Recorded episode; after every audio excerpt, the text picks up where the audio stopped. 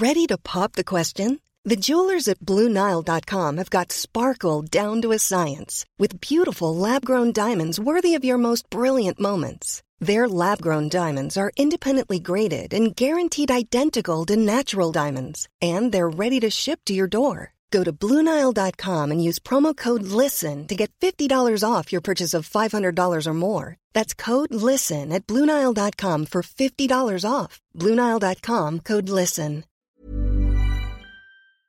This date in weather history is brought to you by Remarkably Remote, a microcast from GoToMeeting. Working from home for the very first time and wondering how to cope? We've got you covered. Remarkably Remote will help you bring organization to your work and sanity to your day. Head to gotomeeting.com slash tips or listen on your favorite podcasting platform.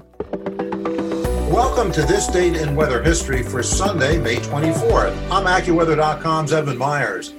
Another spring day and another round of wild weather in the state of Texas. Severe weather is most prevalent in Texas in the spring and especially May. And on May 24, 1986, it was no different. Severe thunderstorms blasted the area.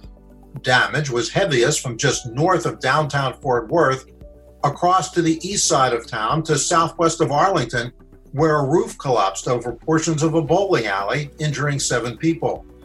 Windows were blown in, and roof damage at a motel across the street occurred. Hail as large as golf balls blew in drifts two feet deep in spots.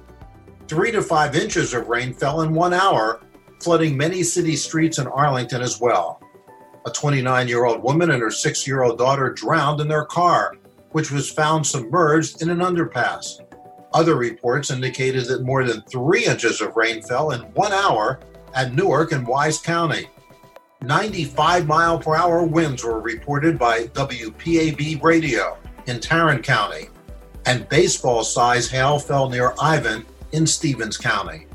And that's what happened on May 24th. Be sure to tune in tomorrow for a brand new episode and find out what happened on this date in weather history.